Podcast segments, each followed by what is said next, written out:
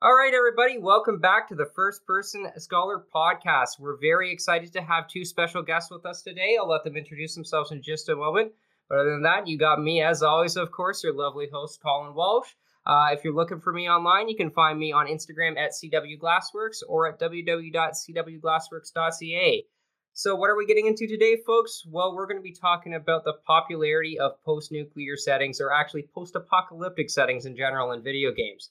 So we're going to talk about what exactly that means, uh, what it means for the player, what it means in an overarching context for games in general, and uh, just generally have a lovely conversation about things. So first and foremost, I'm just going to go around the circle here and allow everybody a couple minutes to introduce themselves. Uh, we'll start with Dakota. Sure. Thanks, Colin. Hi, everyone. I'm Dakota. I'm a fourth year PhD candidate in Department of English Language and Literature at the University of Waterloo. Also, the section head of commentaries here at First Person Scholar.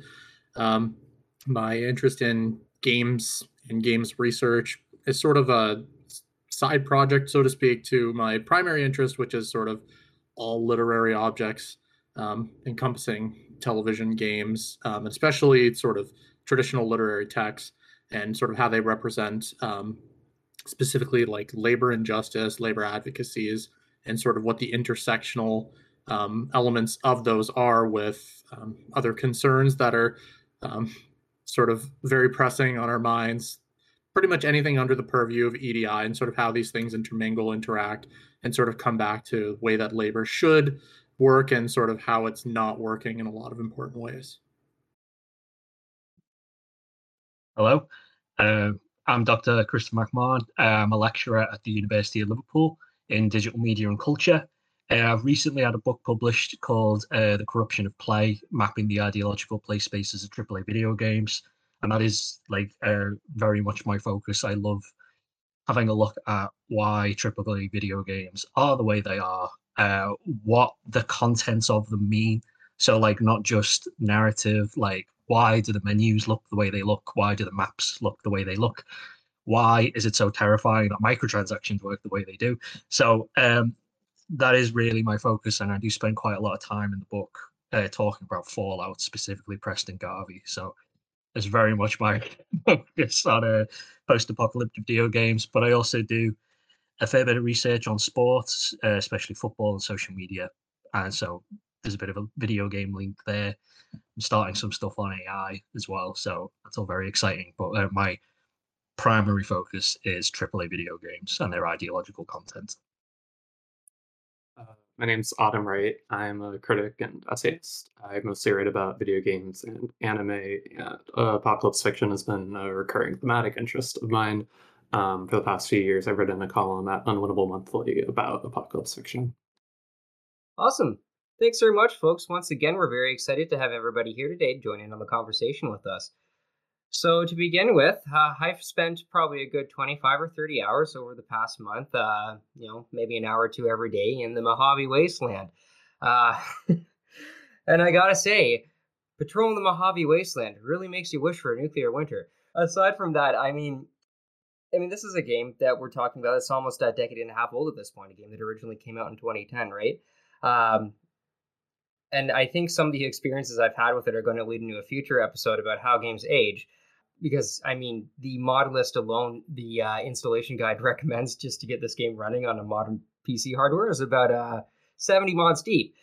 So aside from that, despite the fact that we're talking about a game that you know I had to put a little TLC into to get running, to get going, um, to get back into the play with, I was surprised at how poignant this experience has held up. Especially with a, a little bit of uh, nudging in the right direction with things like the Josh Sawyer mod, who was one of the uh, original developers um, this is a modification that kind of tweaks the uh, the gameplay in a way that made it a little bit more faithful to what his uh, incarnation of the game would have looked like. So let's just say uh, a little bit more intense, a little bit more uh, survival based, right? So with these kind of modifications on top of the base vanilla gameplay and everything like that, I really came into this experience expecting just you know it's not going to hold up it's going to you know it's a 15 year old game i'm not going to experience the same way i did when i was what, like 16 17 18 years old whatever it was but no, you know what? If anything, I, I coming back to this from you know kind of a more nuanced perspective as an adult, as a as an older adult, and having you know these modifications that made me look at this game in a much more intense survival oriented perspective. incredibly, incredibly poignant in terms of what I'm taking away from this, in terms of the things I'm doing, the choices I'm having to make, the the the morality of this. I know it's kind of cliche to talk about morality in a video game, but when you're really trying to I should probably preface this by saying I'm the kind of guy who really likes to play the good guy in most of the adventures I'm on, right? But I mean, hell if I'm not stealing, trying to get just a 10 bullets for my 9 millimeter handgun, so I'm not going to get my butt handed to me in the next encounter, right? And I mean, I think that was probably the biggest takeaway I've had from this setting and this experience with the the 25 30 hours I spent in the Mojave Wasteland this month is is at least for me like the the power in that setting is in that morality and the the sheer like intensity you have to make in terms of your decision making. It's not always easy, rarely is, even when you're talking about pixels, lines of code, things like that. At least for me, I feel like you do feel an intense impact. You do feel something real, something that makes the game a little bit more, uh, gives it a little bit more punching weight, right? And I think that's what we're here about uh, to talk about today, or talk about your experiences with it. If you experience something similar, if you experience something different, and how you think that setting gives that punching weight to the game, how it makes it worthy of talking about and having discussions like this. So yeah, take it away, folks. I'm really interested in hearing what you have to say. Yeah, just to, just to build on something you've said, like um, something I'd really note as well about Fallout, uh, related to what you said with the morality system as well. The game, especially when you're playing with the survival stuff on, it does get substantially easier when you are bad, as it were. And like, I always think that's really interesting and very cool because the thing with the post-apocalyptic games that's a nice focus is like how how do the mechanics of the game make you feel like it is the post-apocalypse so you know you, you can have the wonderful post uh, you know environmental storytelling of like you know things have happened splayed across the side of like a derelict bathroom wall and stuff like that. But how does the things that you actually have to do to advance in the game make you feel like the apocalypse have happened? And i feel like the survival stuff in Fallout is very good at making you doing that because, as you said, you know, I need to go steal some bullets, which is a bad thing, or you know, I need to rob this shopkeeper blind because I need to get those caps to advance this to do that. And I always thought Fallout has been very good at doing that and making you feel as though, like, yeah, bits of civilization are falling apart here. Bits of it are here, but if I can get around them, it gets far easier for me. And I mean that's the thing with the uh, with the shoplifting and the stealing and everything like that. It's not even like I'm trying to like fleece the game or game the system and do an exploit to get like infinite caps or something like that. When I say I'm trying to get ten bullets for my nine millimeter, I'm trying to get ten bullets for my nine millimeter, right? And that that's it. That's all there is for me to take in the first place. And again, that's that's what's really making it interesting to me. That's what makes it a more impactful moral decision. Those ten bullets mean just as much for that vendor, if not more, than they do to me. Yeah, I mean, what comes up for me in hearing that discussion is the idea that society is portrayed in Fallout, but also like The Last of Us, a lot of post-apocalyptic fiction, um, as like rules break down, uh, and we have to revert to stealing. Um, basically, yeah, like the social order breaks down in the post-apocalyptic setting of law fiction, and I've written a bit about this throughout my work, where I think that's a very like pessimistic and nihilistic view the idea that like humans cannot organize themselves without quote unquote civilization as if like the government structure that is no longer there is the thing that is making us cooperative and working together um, and like what ends up being filled in this void after uh, at the end of history basically here is like a libertarian colonial fantasy of people who are powerful uh, can stay in power you know no, I, am sure Chris has some great things to say on that point as well. I mean, um, Preston Garvey uh, certainly is the glue that holds a lot of, um, let's say, society together. At least for me and my, I haven't played Fallout 4, I think, since launch. But I mean, uh, for me, he was again kind of the glue that held a lot of that community building together, right? And I don't necessarily think, on the point you were saying, Autumn, um, like you're right. I think a, a, total societal collapse or a total collapse of the of rule or cooperation is a bit of a pessimistic, nihilistic view. Because because again, you're always going to have a character like Preston Garvey, and again, maybe Chris has something to say about this because I think he's a little bit more intimately acquainted with the character than I am. But you're always going to have somebody like that, or somebody like me. Even like I said, I do generally prefer to play the good guy on my adventures, who's hopefully to be able to overcome that decision to steal the ten bullets. But uh, I don't know. I just I do find it interesting that it becomes a much more difficult decision to make, right? Like I think a lot of us like to think deep down we're good people, we're a good soul, we'll do the right thing, but you know, I also like not dying in the middle of a desert. So Oh yeah, yeah, like hundred percent. Like uh, just um, first off as well, like awesome. I completely agree. Like um, the the pessimism of it is very frustrating because I think another huge thing with post-apocalyptic video games, not just Fallout, I should say, it does feel like a huge open goal has been missed uh, to imagine different ways groups and societies could organize themselves because Fallout does fall so easily back into the enclave, like you say, the libertarian power fantasy, like barely barter based markets because it does eventually just boil all down to caps. It's like, you know, there could be a more interesting economy in there and stuff like that.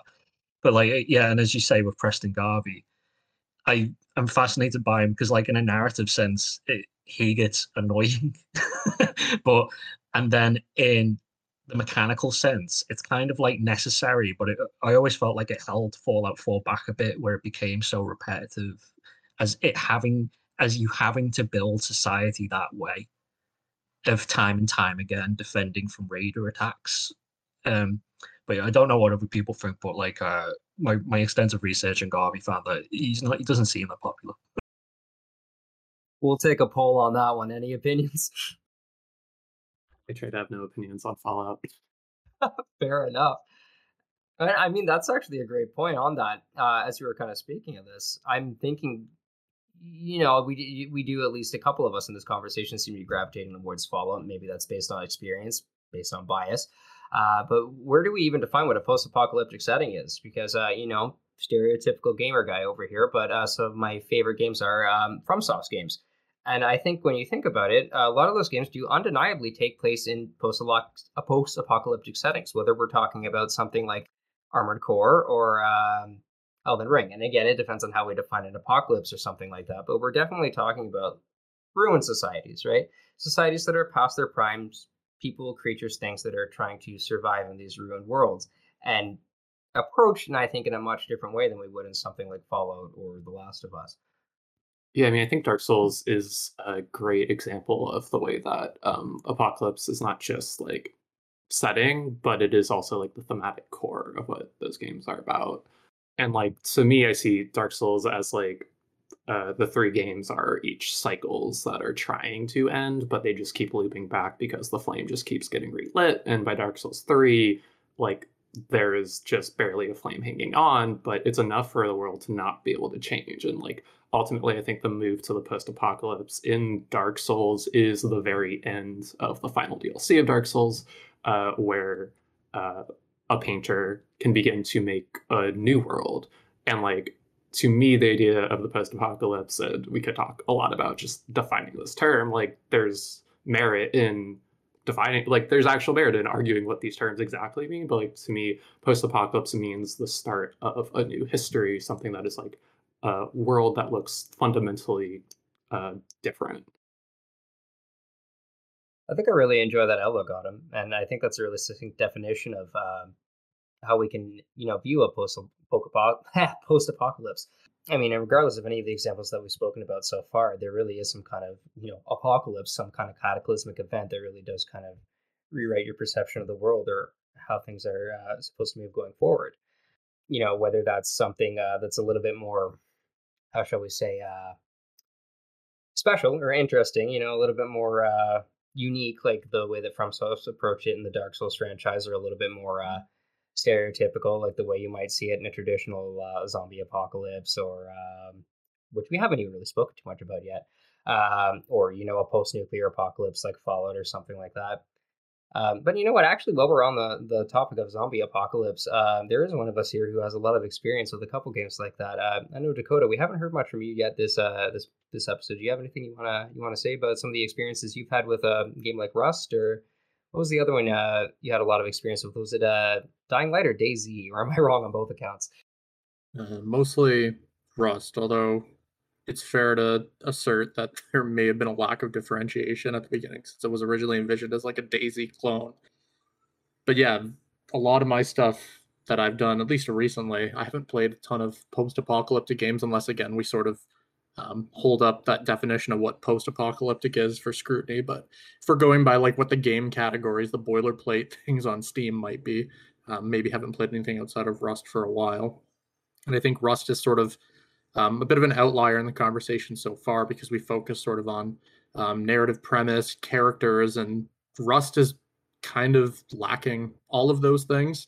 It's very much just sort of like a throw a bunch of players together in a sandbox. There's no real NPCs. There's no real story. You don't really know what's going on. You're just given a bunch of tools and then sort of um, maybe not so subtly pushed towards killing each other with these tools and doing all sorts of raider-esque marauder stuff. So um, it's interesting that that's the direction that sandboxes seem to go, especially when there's a post-apocalyptic setting. Is again like we're instead of envisioning future futurities, we're sort of falling back on examining sort of past habits or holding up aspects of sort of the colonialist aspects of sort of our contemporary society up for scrutiny by sort of paring back all of the dressings.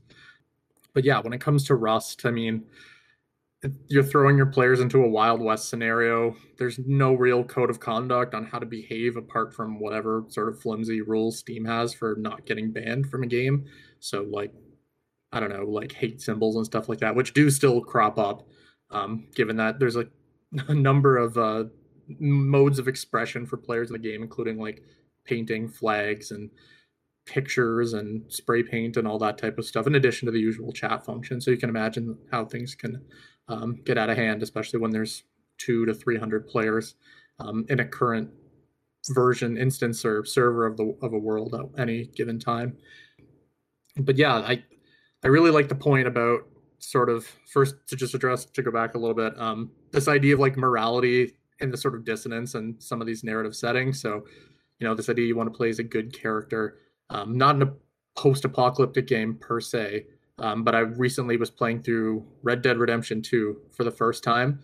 And one of the things that really struck me is how there's a morality system in that game where the premise of the game is that you're sort of a mass murdering outlaw. So it's like you do the right thing, but then if you decide to do something that you're doing in the story missions outside of story mission, your honor takes a hit. And it's like, I just killed 37 people in like some small town shootout, but I robbed a stagecoach and didn't kill the person that was driving it and now my honor has taken a hit.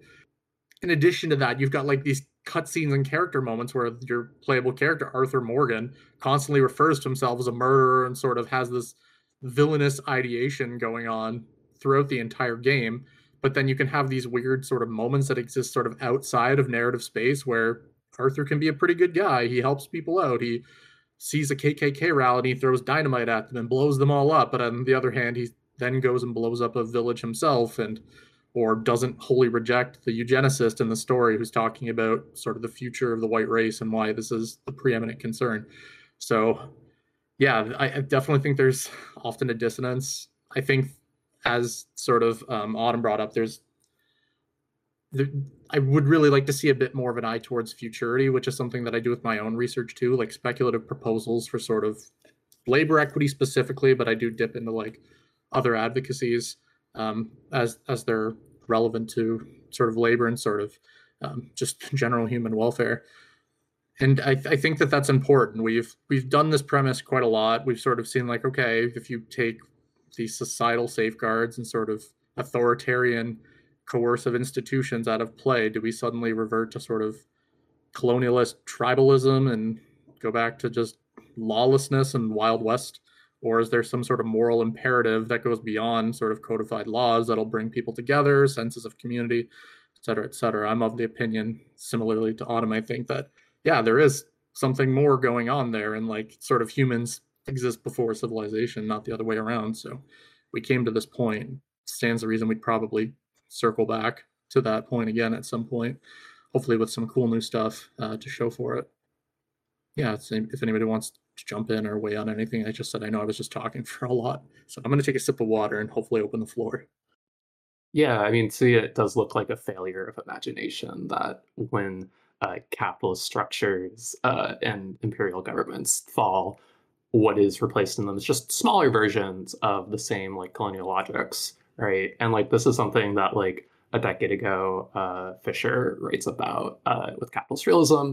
Uh, that book opens up with uh, criticism of uh, the movie Children of Men. Um, yeah, we just like um, I think like throughout uh, my criticism, I've been drawn to works that do want to do the work of imagining what does the world look like. Um, and like you know, I think there's arguments to be made, um, have been made about why very popular post-apocalyptic uh, settings and games, especially, seem to like just go to this for reasons we could talk about. But stuff like Last of stuff like Fallout, they're not really post-apocalyptic if we want to think of the apocalypse as a great changing of things, a reordering of society as like it is originally intended and eschatology. So like yeah, I think like there's stuff we could point to that says that there's other futures to imagine and like there are better endings to our lives. Yeah, hundred yeah, hundred percent.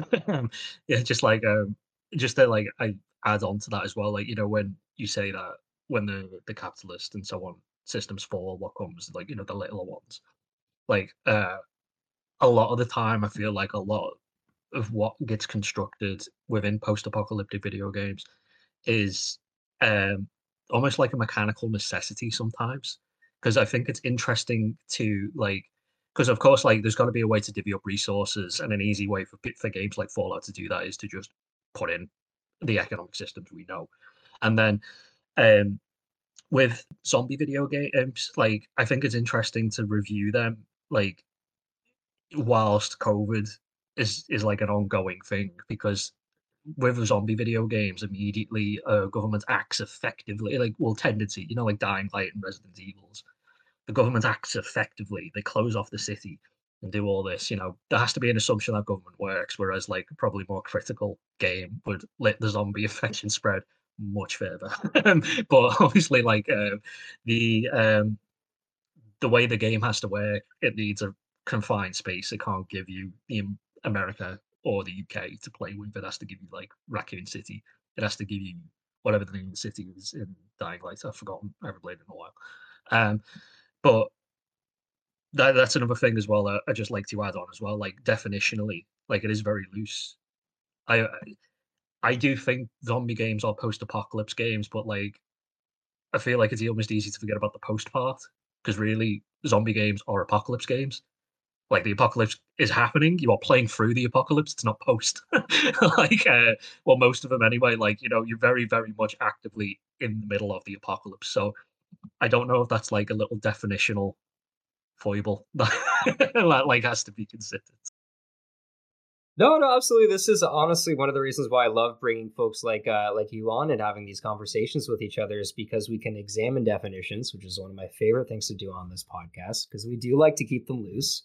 Uh, we like we like to play with them like that. We like to talk about them. We like to differentiate. We like to uh, talk about what those differentiations mean and how they can impact gameplay, how they can impact narrative. So yeah, all of that, at least to me, and I'm sure to most of our listeners, is totally valid. And I, I would personally agree that yeah, in these games like uh, Fallout, Last of Us, all your your you know your hundreds and hundreds of uh, zombie apocalypse games like the classics Left 4 Dead, Resident Evil, all that. Yeah, you're playing through it you're right in the midst of it. Um, and I, I think it really is um, kind of like we were touched touched on earlier. A game, a game like um, Elden Ring, even is I think an even better example than Dark Souls, where you're living after the shattering, right? Like they have a name for this cataclysmic apocalyptic event, and you're experiencing the world after it, the whole history written after it, right? Like I think. I, I, I spent 300, 300 hours in that game, and still I think I have maybe a slightly loose grasp on the narrative. But I mean, like, uh, at least from what I understand going through that game, you might hear whispers of what happened before, things like that, just a little hint here or there. But for the most part, the, the perspective you're coming from is everything post shattering. And yeah, if you want to talk about a post apocalyptic game and what it can mean, the experience you can gain from it, I think Elden Ring is a great, great example of it. And I'm always happy to talk about that game. So very happy to talk about Elden Ring as well.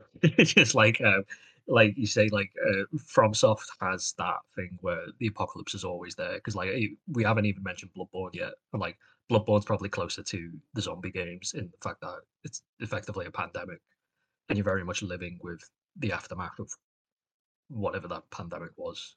Like, I mean, I've sank a lot of hours into Bloodborne, but the way, as you said, with From Software games are, it's like it's got something to do with some people that didn't want it, the people that did want it. I don't know. I'll have to watch the Vaati video thing again. but um, but yeah, with, with Elden Ring, like I think it's interesting in that I think a lot of the Dark Souls games give you choices with how to deal with the apocalypse, and a lot of them is normally let the apocalypse happen in a much worse way or a less worse way. Like so, I think like how the game gets you to confront it is interesting, where you maybe don't see it in other ones with uh, a because I haven't played through properly to the end of it, but like something like Horizon Zero Dawn, where it's wanting you to get to the past and wanting you to find out what came before to like understand what happened more. But then something like Death Stranding, where it brings forth that you are post-apocalypse and there's like just in case of spoilery type things like another apocalypse coming that you then need to deal with that you then have a choice of how to deal with it so once again i'm going back to my mechanical thing like your relationality as a player to the apocalypse i think is always interesting and elden ring has an interesting one where it's like do you want to let it happen like we're automatically not making you the hero like i mean do you want to go help this blue witch woman like fly the universe into a, into space. Like that, that was my understanding of that ending. So like um, I think player role is really interesting with this. Yeah, I think like uh, From Software does a really good job with its endings, making very like different like different endings in different From Software games would say initiate apocalypse or revert history. I'm not as familiar with all the endings of Elden Ring, but obviously, like Dark Souls One's uh, famous choice, whether to light the fire or not, you know, says to let this age end and like progress to what we could say is the post-apocalypse, um, or not, and ultimately the choice meaningless for reasons that the next games get into. But yeah, and like a thing that's kind of been brought up is in Elden Ring, and I think like we could see this in Fallout, Last of Us, is the idea that like history haunts the quote unquote post apocalyptic settings um, in a way where I think it suggests that like we haven't progressed past apocalypse yet. Um, we're still trying to figure that out. And it's not the shattering that's necessarily the apocalypse. Um, that might be like uh, disastrous moments. Um, but it is everything that's happening since the shattering. And like the ultimate move to the post apocalypse would come in the ending of Elden Ring and what you choose to do uh, to progress the world into a different structure.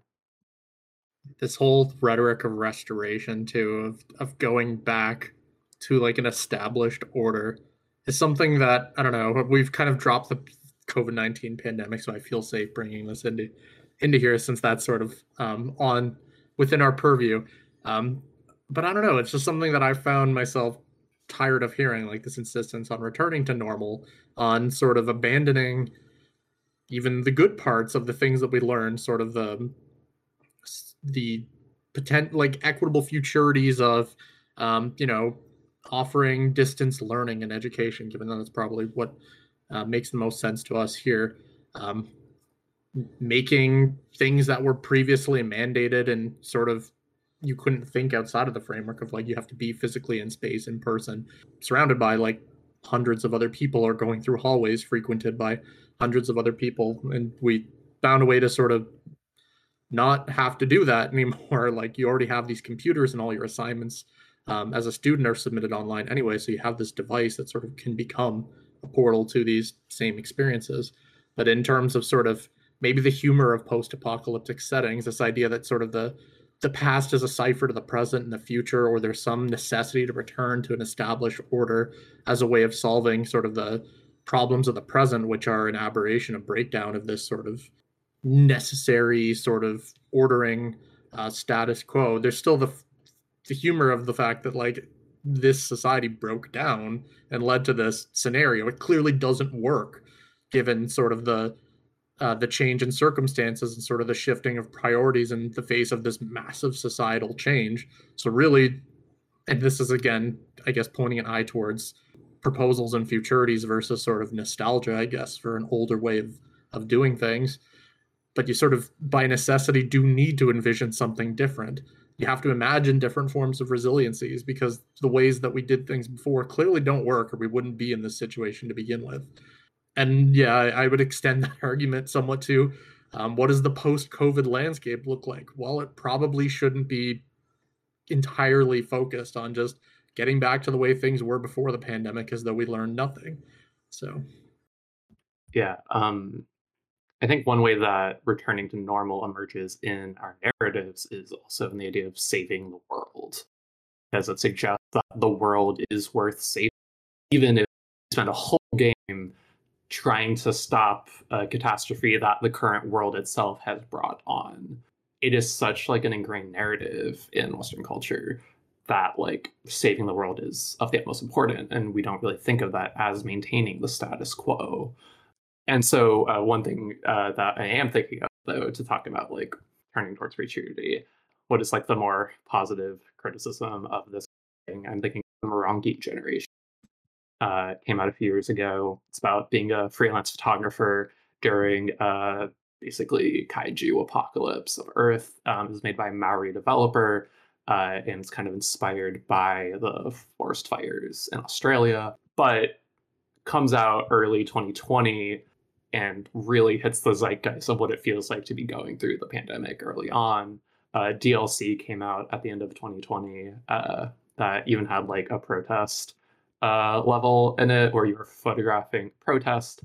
And there's something in Umurangi Generation that does not suggest we should save the world. It kind of is like an acceptance that the world is ending. And I think there's a lot of fiction that has been criticized for its this perspective, but is basically saying that like young people are looking at how to accept the world as it is, even though they didn't create it, but they're accepting that they're powerless. And I'm thinking of like non-games media like Weathering with You by Makoto Shinkai, uh, the anime film from a few years ago, uh, where at the end the characters choose not to sacrifice themselves to save the world, but to like love each other and live in a world that is going through a climate apocalypse. Yeah, I'm really enjoying that perspective on things. Um, like both both those perspectives you were just speaking of, both in terms of like uh, understanding that perhaps the status quo isn't something we should be putting up on a pedestal, something we should be glorifying so much to be trying to get back to, and also kind of uh, the acceptance of change. I think is something that a lot of these games have a message to speak about that is not so easily digested or, or talked about in a lot of these conversations because um, I, I think the ending to, to New Vegas, like the overall ending, not the uh, the uh, Hoover Dam ending, but the DLC ending with Lonely Road, uh, kind of speaks a little bit about this, about how like in these scenarios where you are effectively writing a new history, where you know if we if we put the past completely outside of this, we are living in a truly post-apocalyptic setting. You know, we are looking for for a path forward to accept the change from whatever event has happened or we we are going through we're looking at the uh the epilogue so to speak. Like that that acceptance is i think can be a hard thing to find especially going through all the hardships that you just went through right? Whether that be the pandemic whether that be a nuclear apocalypse a zombie apocalypse whether that be uh the shattering and everything that comes along with it whether that be um you know the uh, the lighting of the bonfire and gradual extinguishment of the of the flame in, in the Dark Souls franchise, or even um, the outright ending of an entire planet, like we're we're going to see uh, apparently in the new Armored Core game, right? I think uh, you know, like kind of outside of the experience of video games, but putting myself in the shoes of somebody finding themselves in a situation like that, whether that be on a in a microcosm in, in real life, like like again with the pandemic, being a person in a younger generation inheriting a you know, I don't want to call it a doomed world, but you know, we have a lot of a lot of things that are going to challenge our generation in terms of uh, climate change, uh, energy crises, things like that, right? And I think finding the strength to kind of accept the world that we're inheriting and choosing to make the correct decisions going forward instead of kind of resenting ourselves and our species for that is going to be a a big part of it and i think a big part of the message that these games have to have to teach us sometimes through the experience of their gameplay and through their mechanics and through their narratives yeah 100% yeah, like um, really like video games will like have a role to play all the in all this. Like obviously you don't want to put them on like a pedestal or anything like that or demand too much or say there's a moral imperative for games to you know do do the right thing and stuff like that. Like for a large portion of the industry, games are going to have to just sell well. Um so like whereas you probably might struggle to get a AAA dealing critically with these issues, but the other games that have been mentioned can, like smaller indie games and stuff like that. And then um, maybe games where there's not so much as an emphasis on like action, because like a lot of the games we've mentioned so far, you know, you've got an avatar, you've got a you got a you got a guy that's got to do some fighting, but like other games with different types of mechanics can do different things. So like uh, can explore these issues that we're talking about in different ways. So like to build on some that's been mentioned, like a game like Frostpunk can deal with like labor issues. Obviously, there's a, the steampunk Victorian context, but there's always been like one wonderful little prompt that tends to happen very early on. If you don't optimize your gameplay and put your children straight to work, um, you can like for those that don't know Frostpunk, please look that up. That's uh, I haven't just said something horrible. Uh, you can uh, you can build child shelters rather than have children go collect coal, and the people one person will come up to you, and you and the those two meters in Frostpunk. There's a or is it? There's like discontent and hope. And like hope will raise if you put kids in children's shelters and it's adults and parents who go when we were back in the old world our children had to work but now you've decided they don't. And then there are lots of little choices like that through frostpunk where it's like do you want to optimize labor or do you want to try and do something else? Because this is a new world. So i think it's interesting that a game that does do that is a game that doesn't look like you have a guy with a gun with a sword who has to go do some shooting and swording. You you are doing something else here. We're imagining new things. Yeah, like I mentioned, Umurangi Generation, you're a photographer. You take pictures. There's it's an incredibly inventive game with how it uh, gamifies taking a picture and everything.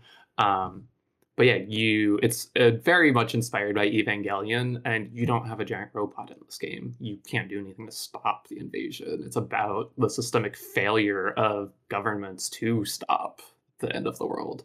And actually, coming out a few days from when we're recording is season A Letter to the Future by Scavenger Studios, uh, and that is another like apoc- very thematically apocalyptic setting, at least. Uh, and the mechanics of that game is you can ride a bike, take pictures, record sounds, and scrapbook because you are documenting what the world looks like on the eve of an apocalypse uh, so that people in the coming time know what the world that you grew up in looks like. Uh, and it's uh, probably one of just my favorite games, period, now. But yeah, it's like the I think like one thing that we are really hitting on is games that uh, are constrained to uh, fighting, shooting, hitting, and like acquiring resources have a very different relationship uh, mechanically, but also narratively to their outlook on uh, apocalypse and like what society in the world looks like after an apocalypse. Yeah, and I think mechanics uh, actually like you know I'm getting I'm getting the hairs on my arms and the back of my neck are standing up hearing you speak about these games because I think mechanics actually have a huge part to play in terms of how we approach these narratives and we approach these experiences, right? Because I think fundamentally games are a lot more than narratives; they're experiences, and I think that's what uh, makes a lot of us interested in them, right? And what makes them have more punching weight, what makes them more impactful for us. So I'm not sure if any of you are familiar with that new uh, little handheld console that came out like uh, I think about a year ago. This one called the Playdate, uh, where it just has a little crank on the side of it, right? And just something uh just a little novelty human interface device like that has so much as so many indie gems have come out on that platform right utilizing that little crank mechanism. So whether it's something physical like that and i know that's completely outside of the conversation we're having but like whether it's something physical like that that you can manipulate through a human interface device uh, longtime listeners are going to know i'm a big fan of uh, hids and uh, arcade cabinets. Um, or just purely through uh, the mechanism moving away from the violence that we see in, in a lot of modern AAA games, right? Like, uh, I, you know, I know it's getting a little old at this point, but something like Papers, Please, you know, very impactful game for a very, very simple concept. And if we look even further back in history, I think if you look at our or the origins of these uh, these pieces of media that we love so much, we didn't have access to anything that could be construed uh, construed as you know modern gameplay. We're talking about text on a screen a lot of the time right? And you can still have something that's very interactive and very impactful uh, that proves to you down to its core games are about this experience that we're creating through our interactions with the media. It doesn't always have to be about violence and a lot of the time having a way to interact with that media in a non-violent way in a way that makes you let's say think a little bit more often ends up being a more um, impactful experience at the end of the day Yeah, or just like a different perspective on violence, because I think, you know, like we would probably all agree Papers, Please is not lacking violence. It's a different kind of violence that like is something that is less explored. Um, obviously we can see the violence of a gun, but systemic violence of policy and bureaucracy is uh, covered up in fictional narratives that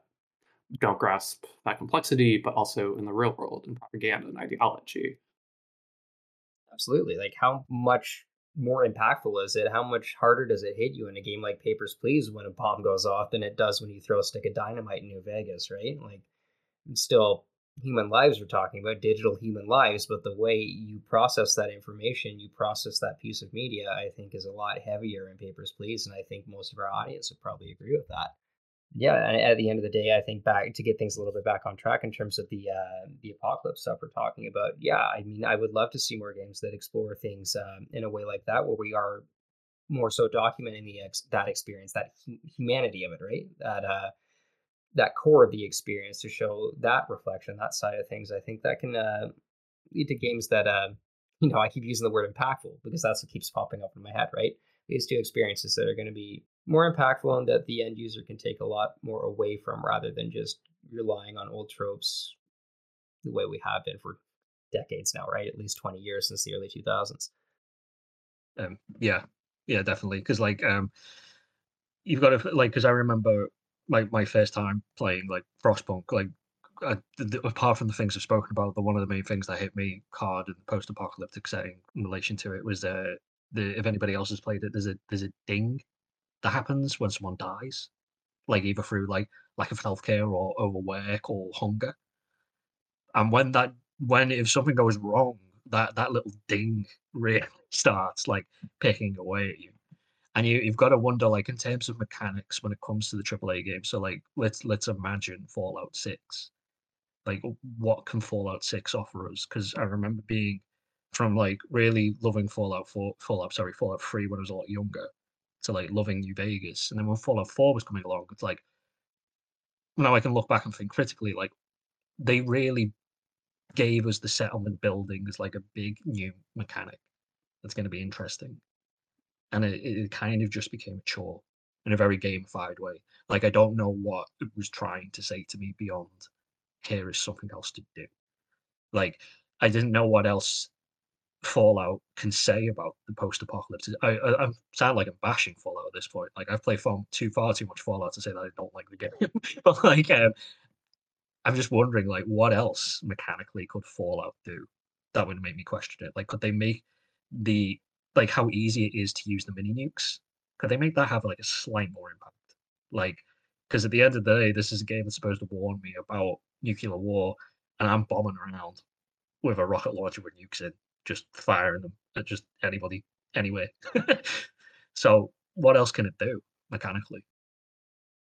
And you know what? That's where I think like mechanics like a like a camera really really shine, right? Like a camera I think is a great transition because it's still point and shoot, but again, it's more human. You're you're documenting things, you're experiencing them through the character's eyes, right? In a, in a way that's much more connected than rolling around the Mojave with a fat man blasting everything in sight. But yeah, I would I would absolutely like to see how developers can kind of take ideas like this and run with them and in into making more human experiences and into making experiences that are again divorced from the uh, the idea of uh, what, what's the word I'm looking for like like mechanized violence, you know, like just factory turned out violence, like Call of Duty, um, the Call of Duty like gold standard we have for 20 years, right? Not that there's anything necessarily wrong with that. If that's your way of spending a good Saturday night, more power to you, as far as I'm concerned. But I think there are plenty of ways that games, and again, I'm sure we can all agree on that, that games can be much more enticing to to, to an audience like, like ourselves, right? Some people who are looking for an experience that's going to be a little bit more hard hitting, something that we're going to be thinking of a few days afterwards, right? Just like a good film or a good book. And I think there's plenty of ways that developers developers can do that with mechanisms like cameras or sketchbooks or, you know, absolutely excited to see how they can take that and run. Uh, but folks, I should say we're getting up on time. So if there is anything else you folks want to mention before we get there, I'm more than happy to hear it. Uh, it has been an absolute wonder having everybody here. I've loved the conversations we've been having. So please. Oh, I just have one very quick thing in relation to what you were just saying. Like, you know, like what else can make me do that? Like, has a lasting experience. I need post-apocalyptic games to stop making me kill small animals. like it, it, stays with me like but you know when i'm getting a video game i feel like i've done it a lot in like zombie games and post-apocalyptic ones now it's just like ah uh, you know what i'm fine i get it it's sad. Please please make me do something else. Yeah some summary thoughts coming out of this is like part of why we're criticizing this and you know like saying like oh we need different kinds of violence whatever is because like i've spent a lot of time looking at apocalypse fiction over the past few years and the thing is like these narratives structurally, symbolically, they're all so repetitive. We keep telling this story again and again. We, you know, and it gets back to the idea that like history has ended. We can't imagine what the future looks like. And fiction is important to imagining what that looks like, you know, and like a fictional world that says that it is easier to steal from people than being community and cooperative with others around you is not original. It's been said so many times, and I'm just bored of those things personally for my own enjoyment. Um, and I think that like I don't necessarily think that like media is gonna change the world, but I do think that like if the point of sci-fi, if there is a point of sci-fi and fiction and fantasy and speculative fiction, like there's nothing that's like really new being said in a lot of these AAA works. They are inherently conservative. Yeah, yeah, and you know what? One thing I, I'm gonna I picked up on, on in terms of what you just said there is like media might not be able to change the world, but I think it can absolutely change people, and I think that's why all four of us are sitting here having this conversation today because there have been pieces of media like the ones we've been talking about that have been so impactful on us that we decided to take an hour out of our day to sit here and just have a conversation with them, right? And have a conversation about them for the benefit of others, not just for ourselves, to really kind of almost give give them a sales pitch on why they should look at these games critically, why they should look at them under the same lens we are, and why they should do that to take away the same kind of experiences that we've had. Um, and that's why we do this podcast, folks. So once again, thank you very much for joining us here today. Uh, so my name is Colin Walsh. You can find me on the internet on Instagram at CW Glassworks or at www.cwglassworks.ca. And once again, we'll go around the circle, do a little outro, and we'll start with my good friend Dakota. Uh, you can find me for now, anyways, uh, on Twitter at, at Dakota Panero. Um, best way to get in touch with me probably be to, um, as sort of vainglorious as it sounds, uh, Google my name, and it'll probably turn up my contact info at the University of Waterloo. Very on top of that email. So if you send something there, more than likely you'll get a response. Yes, I'm Christopher McMahon. Um, same in a way. If you Google my name, it should hopefully pop up. Uh, actually, you know what? There might be unsavory Christian McMahons. I, I am on Twitter. Um, uh, it's uh, I think my handle is like CMCM one nine nine one. Gives away how old I am. But like you can find me on there. But uh, as well, you could Google my book. Actually, that might work better. The corruption of play. And then you know what? My email will be somewhere around there. Happily talk. Thank you. You can uh, find me on Twitter at the Autumn Wright, on co-host at Autumn, and you can, if you want more of my thoughts on apocalypse fiction, you can read my column at Unwinnable Monthly.